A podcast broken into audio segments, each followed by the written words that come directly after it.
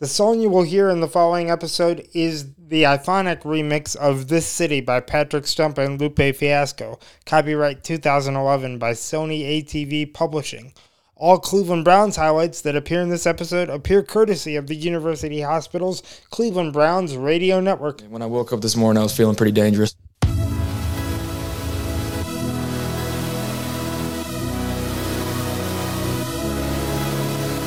Now and my city was a threat to the rest?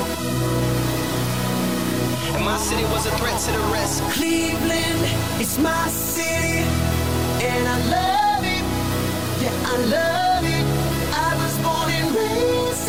I got it made and if I have my way, I'm gonna stay. Every corner, to every block, yeah. The 2021 NFL Draft for the Cleveland Browns.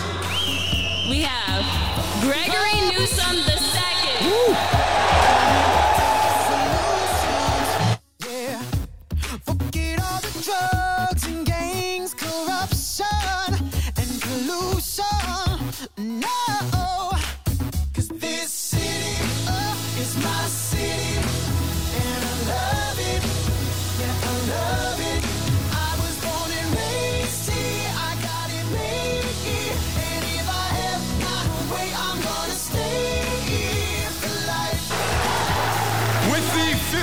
52nd pick in the 2021 NFL Draft, the Cleveland Browns select Jeremiah Owusu Koramoah, linebacker of the University of Notre Dame.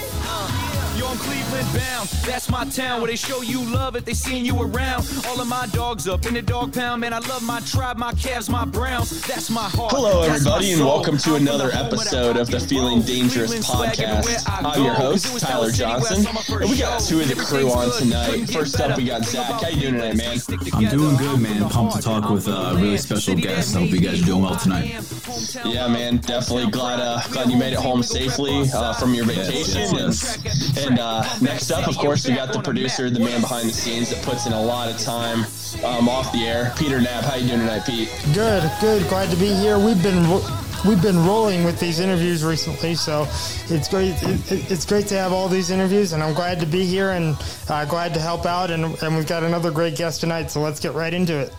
Yes, sir. Ladies and gentlemen, we are joined by film analyst from the OBR. He also hosts the OBR uh, weekly podcast. Jake Burns, how you doing tonight, Jake? I'm great, fellas. Thanks for having me on. Yeah, thank you again uh, for joining us tonight. And again, we're just going to dive right on into it. And obviously, you're studying all these draft picks for the Browns, but we really just wanted to get just some of your thoughts on the, the first three picks uh, Greg Newsom, JOK, and Anthony Schwartz. Like, what do you think the Browns are getting in these three guys? Well, I mean, I think everybody's probably watched and seen enough from from people whose opinion matter way more than mine does, like Andrew Berry and Depot and some of those guys. But you know, going into this draft, Greg Newsom and I was a guy that uh, myself and if if you follow along with the OBR, we have a great guy, Stephen Thomas, who does draft content, who we really liked. I mean, you know, there's there's a core group of like first two, the Surtains and the Jaycee Horns, and Jaycee Horn was a guy for some odd reason that was kind of being mocked at the end of the first round, or at least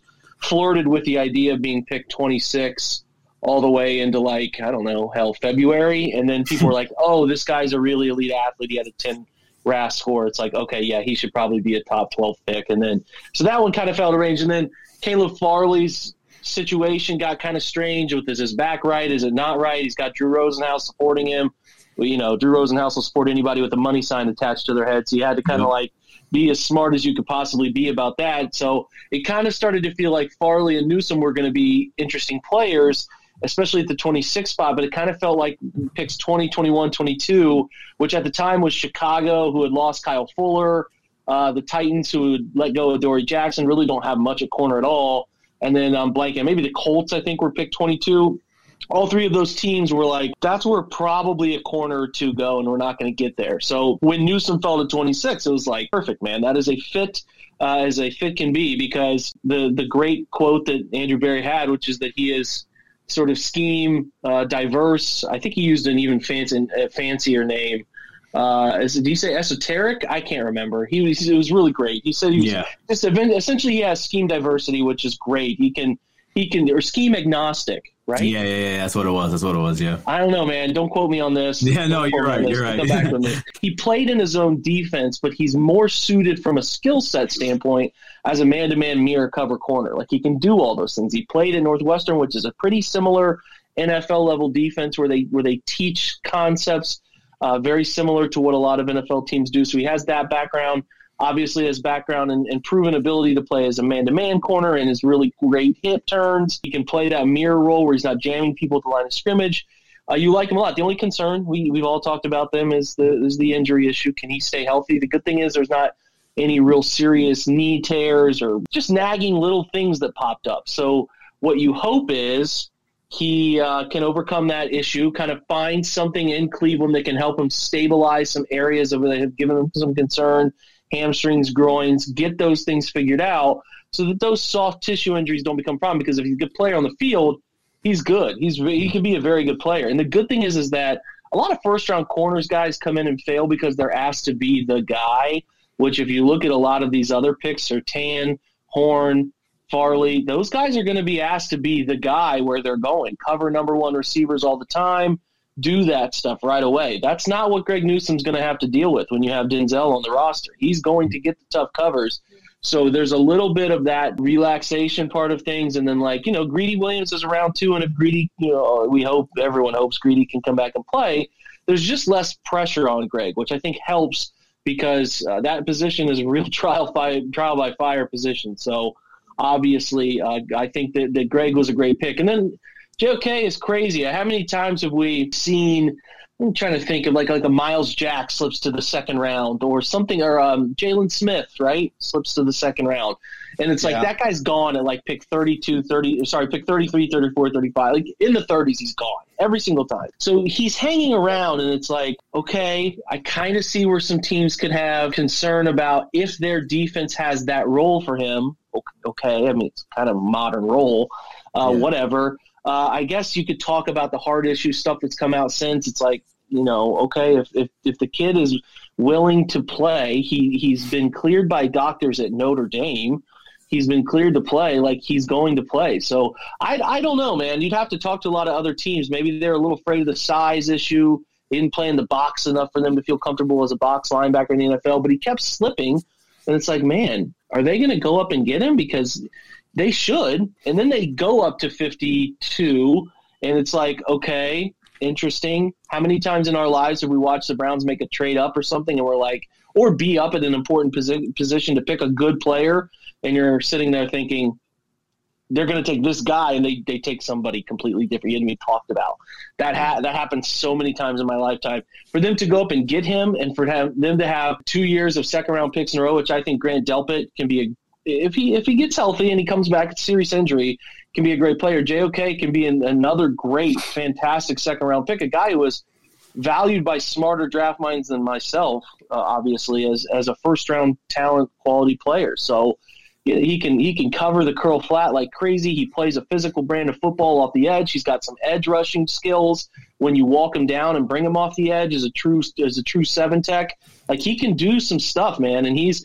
he can run with people in the slot. I think that's the biggest thing people are going to be like, oh, okay, he can hang with that guy in the slot running, you know, a, a 12 yard sail. Like he can do those things. Yeah. And it's a rare blend of skills. Now, again, it's a threatening role because you got to think too. The year before, Isaiah Simmons goes top ten. Did he go mm-hmm. 10 I think Yep. he was top ten. Now Isaiah Simmons was a size speed freak. JOK not as big, but the thing that I say is that Isaiah Simmons is a better athlete. JOK is a better football player. Yeah. And I think that people got a little nervous about that, and it caused him to slip. And then when he when he got into a range of like 38 to 48, nobody wanted that player specifically, so he just kept falling. And Cleveland did the smart thing, man, going up and getting him. And all all they had to do to go get him was swap picks, like swap positions in the just same draft. You have to give up any draft capital. So mm-hmm. a lot of people, myself included, I view it as they got two first round skilled players. So I was like okay, Anthony Schwartz is a speed demon, man, and we all talk. About, I mean, there, there, are some guys that they passed on. I think people were a little surprised they passed on to take Schwartz there. But what you have to look for is it around the 90s to pick 100 and beyond. What skill can a guy lean on to make an impact in the NFL? And Anthony Schwartz has has a rare top end speed, and that is that is what the calling card is for. And it's a good fit for what Cleveland needs too. He's not inexperienced doing the things they need him to do: jet sweep, fly sweeps, taking the top off defenses, running posts, running from the slot, getting vertical. Those things he can bring the Browns need. So it's a fit. But they also see a level of untapped potential in a guy who has to just kind of figure out the nuances of, of route running, has to kind of figure out how to throttle down from he's like a Ferrari that doesn't always find second and third gear when he needs to to make his top gear the most impressive, right? So mm-hmm. that's what he has to figure out. And if you watched building the Browns the other day, they were talking to Anthony about, hey, this is the specific route that we were talking about. We think you can kill him this route, but here's what you got to do. Here's how you got to kind of throttle it down and get to this spot, then take off. There's going to be so much of that coaching for him uh, the good thing is, though, they can tell him, hey, man, get on the field and run really fast from A to B, and he can do it. And he can do it at a speed at which not many people in the, in the world can do it.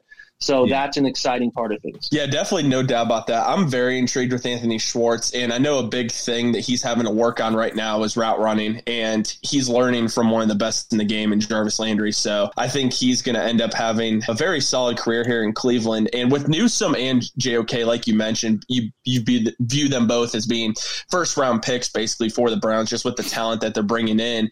Who do you think ends up having the bigger impact as a rookie this year? They're both going to play a lot. Who do you think ends up making a bigger impact? I mean, I'm I'm guessing. Obviously, they they both could have an equal impact because those two are guys that I don't think they have to play. I was just talking about this with Lane on our podcast a minute ago. They don't have to play, but they should because they're good enough. Um, the good part is the Browns draft is like not, hey, we have to throw this rookie into the fire right away. It's now to a point where they can say, okay, we think they can. Uh, I would say Greg Newsom has the biggest avenue to immediate playing time. I think they want to get Jacob Phillips, Anthony Walker on the field. I think they obviously like Malcolm Smith. I think JOK is going to be really good, and, and I think he's going to play. But will he get the same number of snaps as somebody like Greg Newsom if Greg Newsom earns a starting role? I think Greg will. So if I had to guess, I would say Greg Newsom. But l- listen, that's a guess. I think they could have an equal impact because I think both could – could really be full time starters by the end of their rookie season. Yeah, and we've asked other guests the same question, so we're curious on your answer as well. Outside of JOK and Newsom, who do you think will have the biggest impact for the Browns as a rookie? Well, I mean, the easy answer is Schwartz because he should have an impact. I think they, there's a desire to do the things that he does well, that they want to add those things to their offense. So that should be the answer. Uh, but if you if you made me answer somebody outside of the top three that we've talked about, I don't think James Hudson plays a ton year one. I don't think Richie LeCounte plays a ton year one. Demetric Felton's kind of fighting for running back three. Tommy Togiai has an opportunity mm-hmm. uh, amongst some defensive interior. I, I, guess the way to put it is in instability to earn a role and make an impact there, and I think he can do that. So if I had to guess, I would go there. Uh, Tony Fields will be a little behind the ball with the foot injury and some things like that, and it's just hard for me to say that he's going to have an impact right away. But I, if I had to guess outside of those two, I'd say Schwartz. But if you want to uh, off the beaten path a little bit there, Tommy Togiai has a path to if he shows out in camp and has a great preseason and earns a role, he could play a good amount of snaps. Yeah, and as far as like the rookie signings, obviously we haven't signed um, Newsom, JOK, or Schwartz yet, but we have signed James Hudson. And I was watching you guys um, with your drive live draft show, and pretty much with that, you guys seemed a little surprised when they took James Hudson at at, at um, in the fourth round there. So, what do you think the Browns are getting in James Hudson now that you've had a little time to study him as a prospect? Yeah, a great athlete for the position. I think he moves well. I think he didn't test great, but I think he really is an on-field player that moves well and uh, is, is has light feet. But he he plays with a physical brain. He plays with a defensive mindset at the position. If you know his background, he was a defensive lineman out of Michigan or sorry, out of Toledo uh, originally, uh, and then and then went to Michigan to play D line, moved over to offensive line, transferred out of Michigan to Cincinnati. Uh, the ability to play right or left tackle uh, has good enough feet. Like I said, has strong hands and has a nasty demeanor to him. I think there's technique things he has to clear up, kind of where his feet go and his drop, when he gets to his drop, timing up where he's delivering his hands, and if he doesn't have the the right uh, window to deliver hands, kind of how he can mirror people to eliminate inside leak on protection. Uh, what I mean by that is a guy beating him to the inside with some sort of double move or swim move or something like that. He struggled with that a little bit, but you know, if you watched again, I keep referencing it, but it was just such a unique look at the Browns rookies and how they're going through this process. That building the Browns episode, getting that one-on-one time with Scott Peters and Bill Callahan is is, is irreplaceable. Mm-hmm. Like that is just rare to get that time with people that good at coaching that position because uh, so often you would see five or six rookie O linemen come in and, and, and guys off the street that are trying out and you wouldn't have that opportunity to have singular focused attention uh, without, I guess, without a coach feeling bad, right? Uh, so he's he's he he has to take advantage, and that's good for him. He needs that stuff badly because there's there's already a good enough framework there that I think it's an exciting down the road offensive lineman for them. Next, really, I have a question about to- Tony Fields' pick. I know that um, Brad was talking about that the Browns have had a lot of interest in Tony Fields. I mean, going back to the Senior Bowl and re- just they were really interested in Tony Fields. But you're getting to fifth fifth round pick, sixth round pick um, as well, even with uh, Demetric Felton and Richard LeCounte as well. Do you think these guys have the talent to make the roster? Because for the first time in how, I don't even know how many years it's been, the Browns are going to have to cut some pretty good football players here. Do you think all three of these guys can make the roster? Of course, of course they can. Yeah, I mean Richie LeCounte is. If you haven't had a chance to listen to my podcast with Jeff Sentell, who does a great job down in Georgia, Dogs Nation, like that guy was a real bona fide like legend in Georgia. Like, and that's mm-hmm. not obviously a weak college football program. As far as being the spearheaded, uh, the spearhead of turning that recruiting in the state around, all of those things, Richard LeCounte was is a big part of. While while again the testing wasn't great, I think he's got a real chance to be a player. Uh, especially if he gets to play some center field safety opportunities, because I think that's where he excelled before he started doing more split safety stuff his senior year. So I think he's got a he's got a real chance. He's going to be competing with Sheldrick Redwine for that role. I like his confidence more than I like what I've seen from Sheldrick Redwine. I think I, I, like his instincts a little bit more. As he starts his career, he's going to be a, a, backup depth player, but could be more. Could be more down the line, and I think he'll buy into doing the special team stuff. Tony Fields, again, uh, instinctual player I think he does fine. He's played a little bit of Will and Mike. He played Will at Arizona before he transferred his last year to West Virginia. He played Mike. Uh, he, he's okay. I think he's just okay. Like that's also okay, right? Like you don't have to be great as long as he's not bad. I don't think he's bad. I think he, he's he's solid at sifting through traffic along the interior. He's got enough speed to play a little bit sideline to sideline here and there, where he'll track a guy down. Well, he's got some tackling issues where he doesn't consistently get people to the ground, but he plays hard. He gets to the right spots. He's he's he's okay enough in coverage in terms of what the position requires. He's not a grass dropper. He'll he'll hunt routes. He'll seek out combinations of routes and try to play them. Uh, but he's not an exceptionally great athlete, and he's not really big. So it's like there's a route to see where Tony Fields fails. But if he can pick up the role they want him to play and sort of be that understudy of Malcolm Smith and kind of fill that role over time, you can see it working. He'll have to fight. He's got the foot injury. He's got some things going on. He's going to have to fight for a role, uh, a roster spot, and then for a role from there. Demetric Felton, I don't know, man. I don't know how that guy got to the sixth round. He's pretty dang good. I mean, for all things considered, I don't know if it's a Pac-12 thing. I, I don't know, but I think he's got a rare skill set there of, of receiver know-how, a receiver experience, but with enough running back ability that – he's going to be fighting with. And De- D'Ernest Johnson's a, a, nice player as a third running back, but I think what Felton can bring from the pass catch, kick return, also run game experience too, he's going to really challenge for that role. And he's probably got a leg up. He's you know he's got a fresh rookie contract.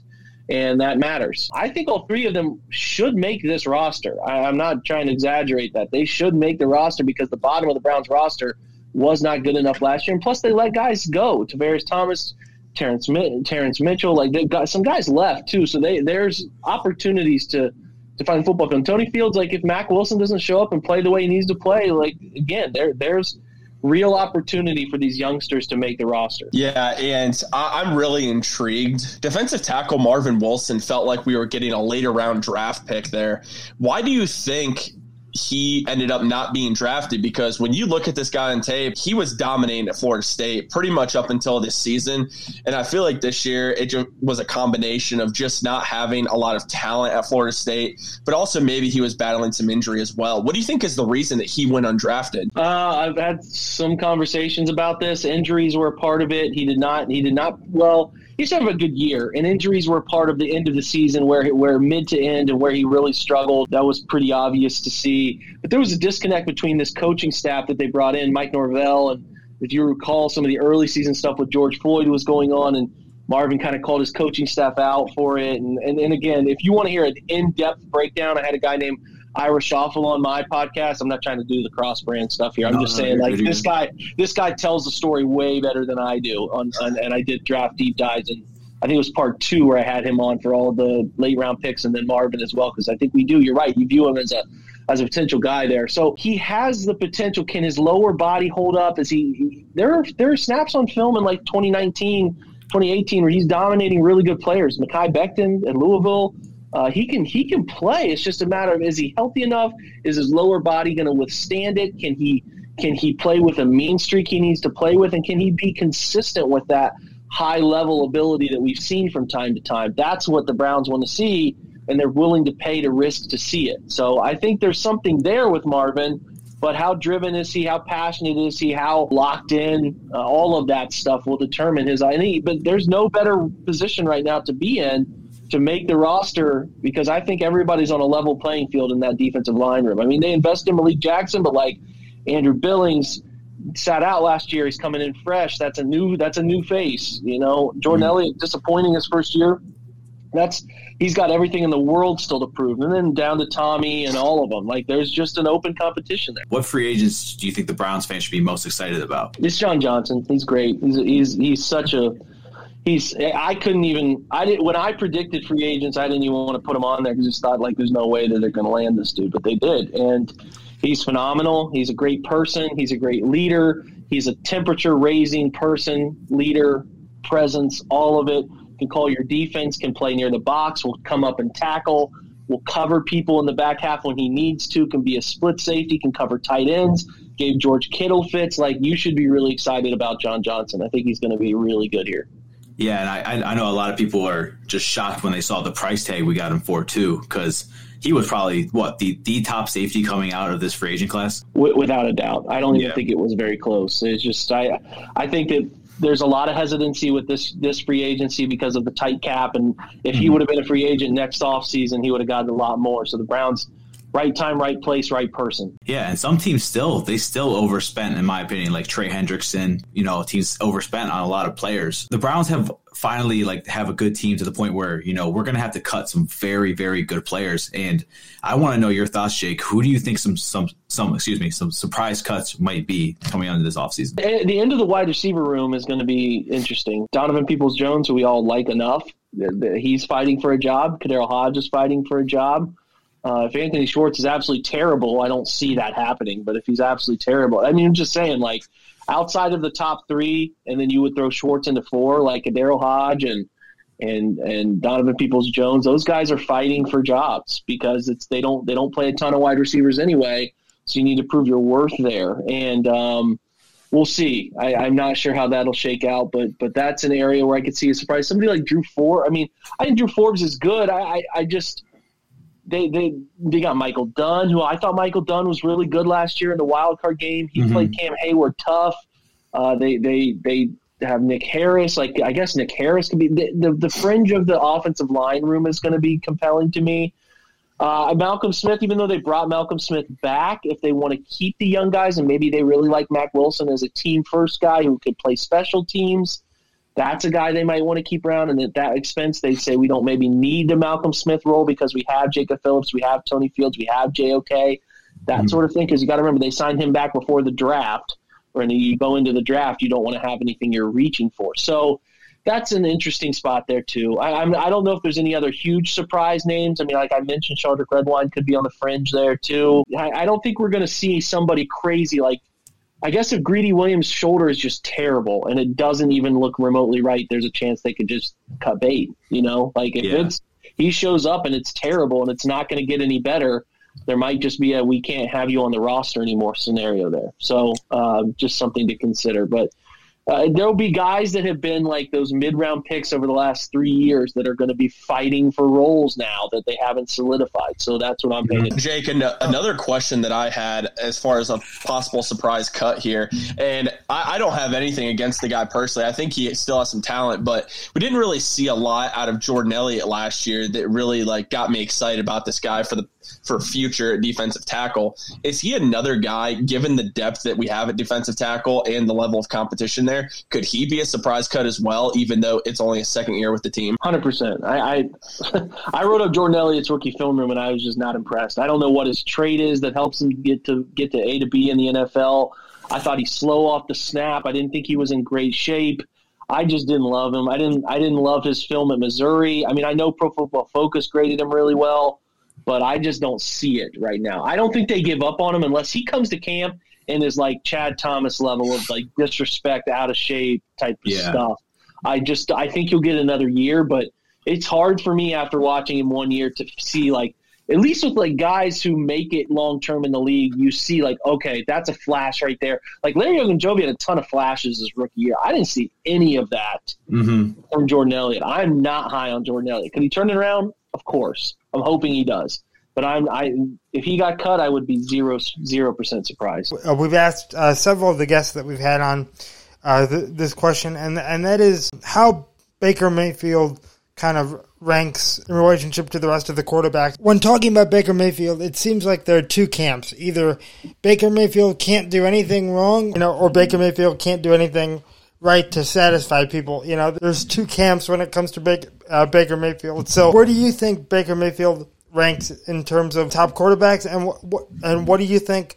Uh, and uh, and what do you think, if anything, he needs to uh, potentially uh, try to uh, try to improve on this year going into this season? You couldn't be more right about the two camps thing. Like there is a contingency of people who are Cleveland Brown supporters who absolutely love the guy, and then they're they're they're unwilling to accept any fair criticism. And then there's a faction of Twitter of people that cover the league who just don't think he does anything that is redeemable, that is uh, that is not above replacement level. So there, there's two camps there. Colin Cowherd. yeah, there's there's a lot, man. There's a lot, and I'm not not just mainstream guys, but guys who have you know carry carry league wide weight and social media will do the same too. I think you can win with Baker Mayfield right now. I think he does enough things well that you can win with him. I think you need to surround him with talent, which they have done. Major credit to the Browns for finally creating an environment where he has enough people around him to help him and make him uh, and to to effectively use his skill set the way it needs to be used because a lot of teams don't ever get there. Now, on the same token, they have done him a disservice his first two years of keeping a lame duck head coach's rookie season, trying to sit him without any any chance of starting right away.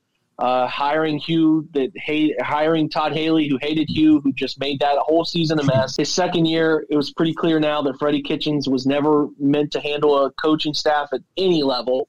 Freddie's a good guy, but just cannot be a head coach at the, at the important levels of football.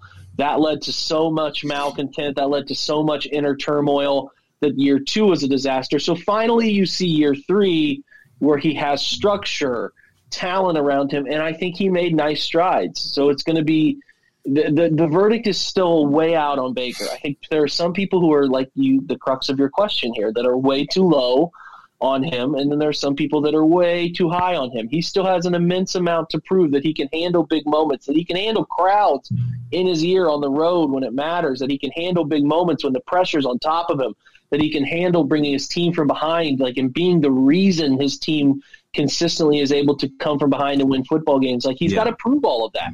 And um, but but at the same time, the Browns have alleviated the way they've structured things and the people they brought in. They've alleviated the stress by which he has to perform. So that helps.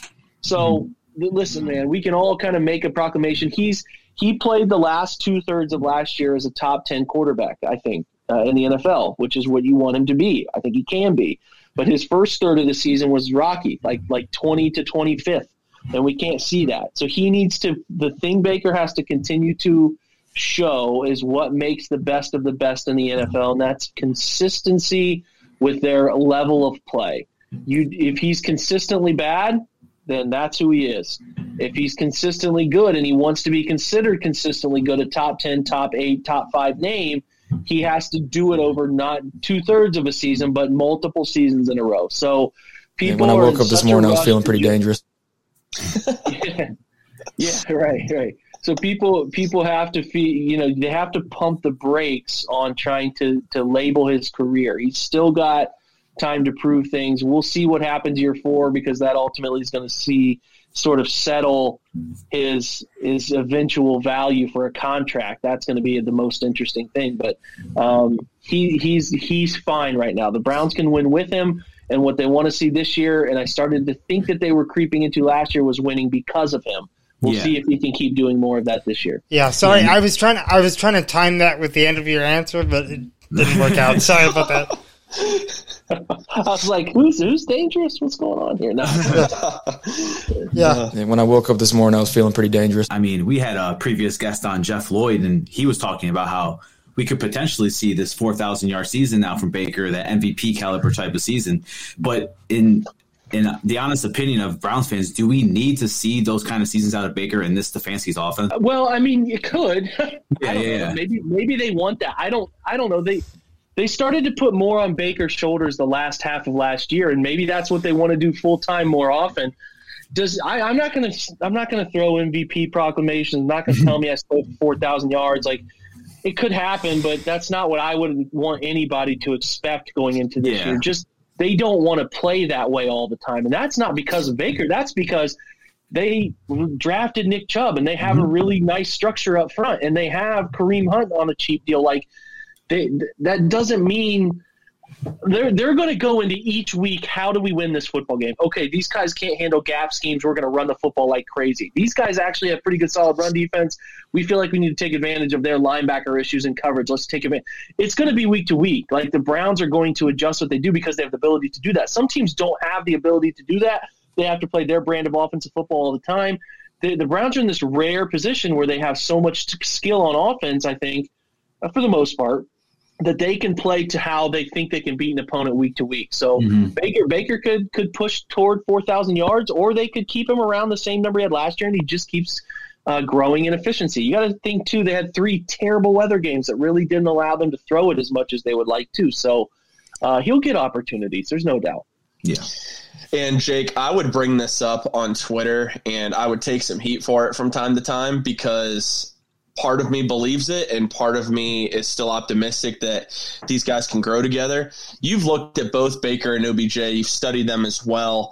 The, it looks like when OBJ's been here, Baker Mayfield has not played his best, whether that could be because of Freddie Kitchens' offense or maybe they just don't have that type of chemistry together. I mean, do you think this is the year that Baker and OBJ find that groove, or is it just one of those things to where these are two guys that their skill sets just don't match up with one another? Jury's still out. You could really blame the first year on on everything that was going on uh, top to bottom and, and pinpoint it there. And Baker isn't the same quarterback. You, you didn't get enough time this last year to really see what they could become. As it sits right now, they have not figured it out together. Could that keep up? Absolutely. There's no doubt that we could look at the end of this third year in Odell's time in Cleveland and be like, we have no real answer for why these two couldn't figure it out, but they couldn't.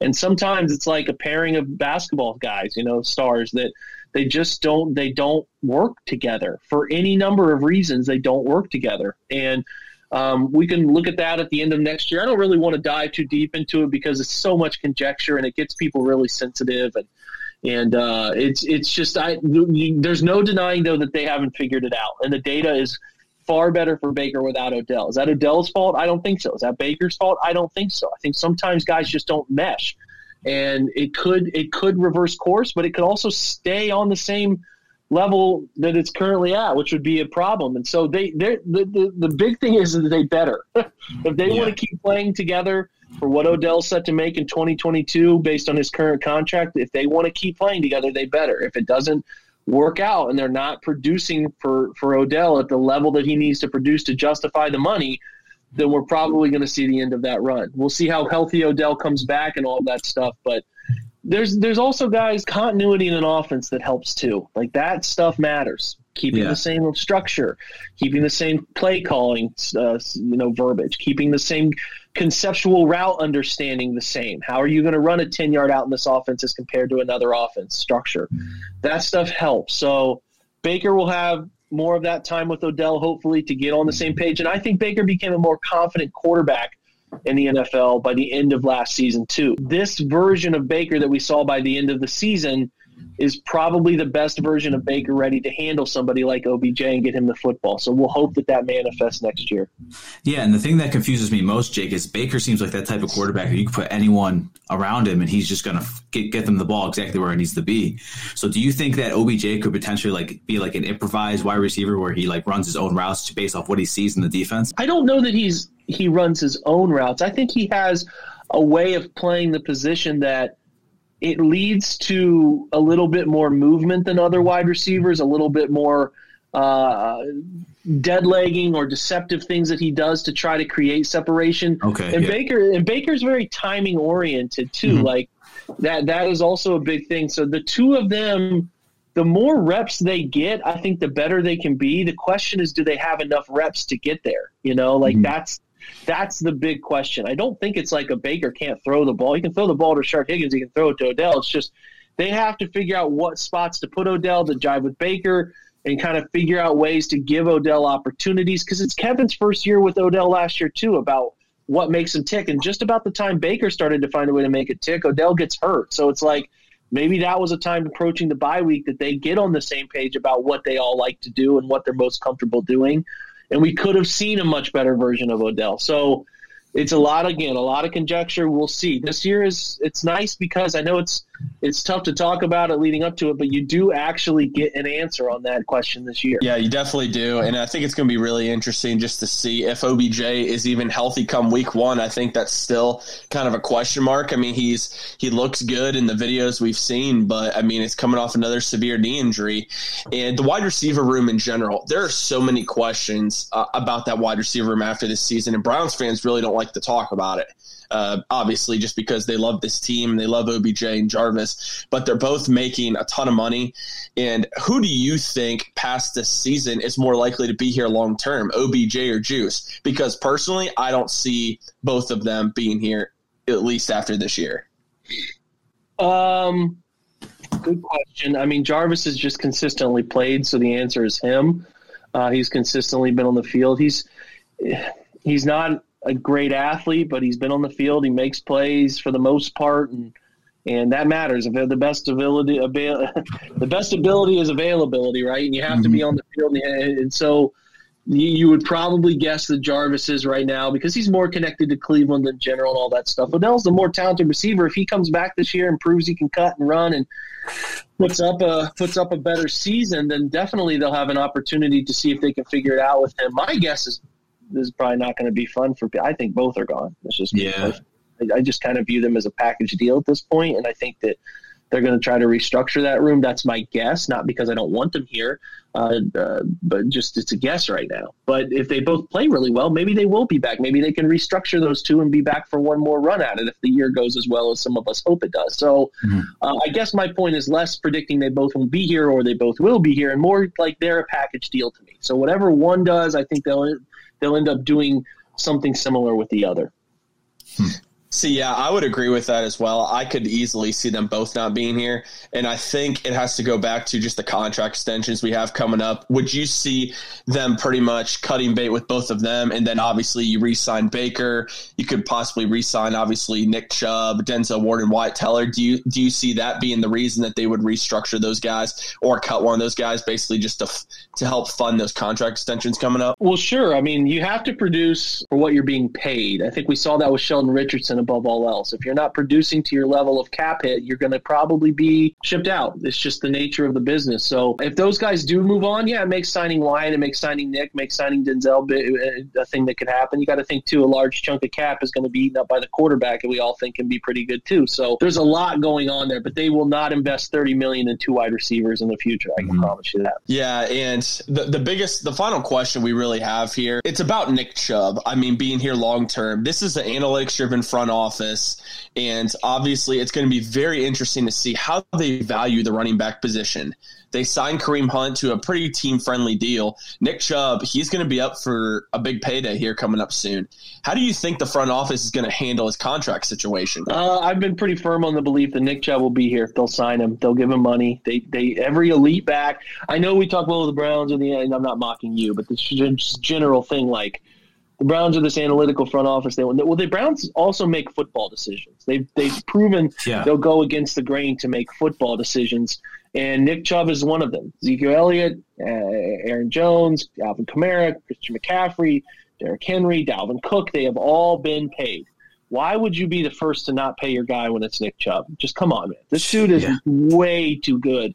He's way too nuanced at the position. He is. I like Kareem. Pro Football Focus ranks him as the tenth best back in the league, and I think Nick is infinitely better than Kareem. And I, I think he can catch the football a little bit better than he's given credit for. So I just think he's really good, and I'll believe they're going to let him hit the open market when I when I see it. Do, do, do they try to buy out a couple years and pay him early here? Um, maybe they maybe they get into entertaining that this summer, or maybe they let the market set his value and kind of let him hit that sort of uh, restricted level where somebody can offer him and they'll match it or give him a little bit more based on what someone out there offers him. There's no, I shouldn't say uh, an ultimatum, but if I would be jaw droppingly surprised if the Browns let Nick Chubb go without getting him some sort of additional years uh, other than his rookie contract because I think he's that good and he's important to this offense and this this locker room, all of it, and and I think he will be given some sort of second deal in Cleveland. And to piggyback off of that, we uh, we asked uh, Jeff a similar question, Jeff Lloyd a similar question about Nick Chubb, and he thinks they could possibly use a franchise tag on him. Could you see that possibility as well, as far as giving him like that one year deal? Yeah, they could. I would. I don't think Nick would appreciate that. I don't think the Browns want to do that because nobody likes playing on a franchise tag. I think it's really crummy for the player. I think it's really crummy for um, the morale of players trying to get paid as well. I guess they could do it if they have no other option, uh, and they, they want to sign Baker and Denzel and Wyatt and, and whatever. But like, I just don't love the idea of franchise tagging him. I think you let Kareem go, you have Demetric Felton be the next guy there for that kind of role, and then you pay Nick. I just think that that's the most logical course of action. You pay him. You can buy you can buy out one year of his rookie deal this year and, and pay him a little bit early. That's what I would do, but uh, I don't know. We'll see what they ultimately want to do. But I, it could happen. And I'm not calling Jeff wrong. It could happen. I just don't want to see it happen. Yeah, and Jake, uh, to really to finish things off here, we want to make sure that we give you the opportunity to let people know where they can find your work and uh, listen to your podcast as well. Yeah, I mean, I'm at the OBR, uh, which is our, our website, and, and you can you can join us there. It's just a dollar for your first month, a couple bucks more after that. I couldn't even tell you to be honest. You, they have a great deal going where you get, I think, Paramount Plus if you do uh, a subscription with us, which is pretty cool because you you know you probably pay for that stuff anyway. Might as well get some Brown stuff with it. Um, so the OBR, then we do a nightly film breakdown podcast, whether um, that's called the OBR Film Breakdown. I put that up on our audio podcast feed every night. Sometimes we live stream it four or five nights a week. We'll live stream it up on our YouTube channel as well.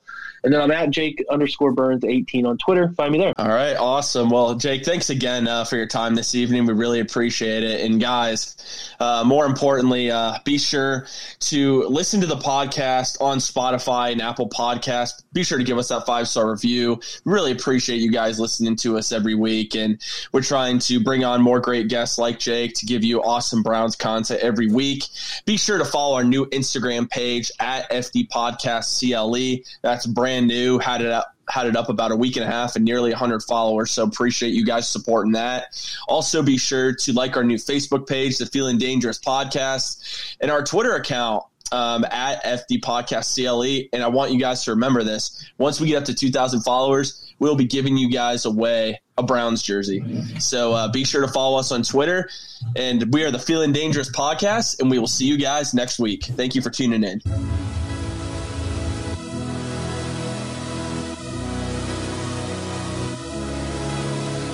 Now what if I told you my city was the best, and my city was a threat to the rest? And my city was a threat to the rest. Cleveland is my city, and I love it. I love it.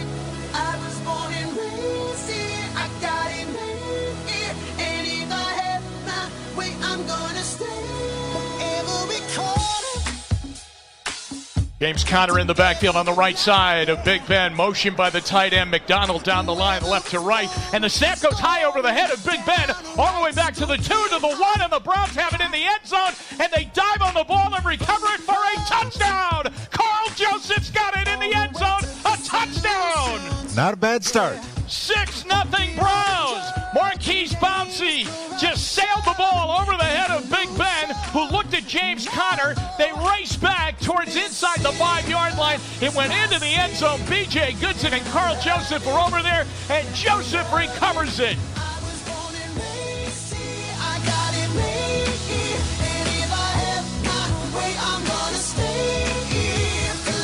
Mayfield under center on first down and 10. Takes the ball, gives it. Hunt runs. He's to the 10. He's to the 5. He buries that shoulder and drives in for a touchdown. Kareem Hunt. And the Browns lead 20 to nothing. Yo, I'm Cleveland bound. That's my town where they show you love if they seeing you around. All of my dogs up in the dog pound, man. I love my tribe, my Cavs, my browns. That's my heart, that's my soul.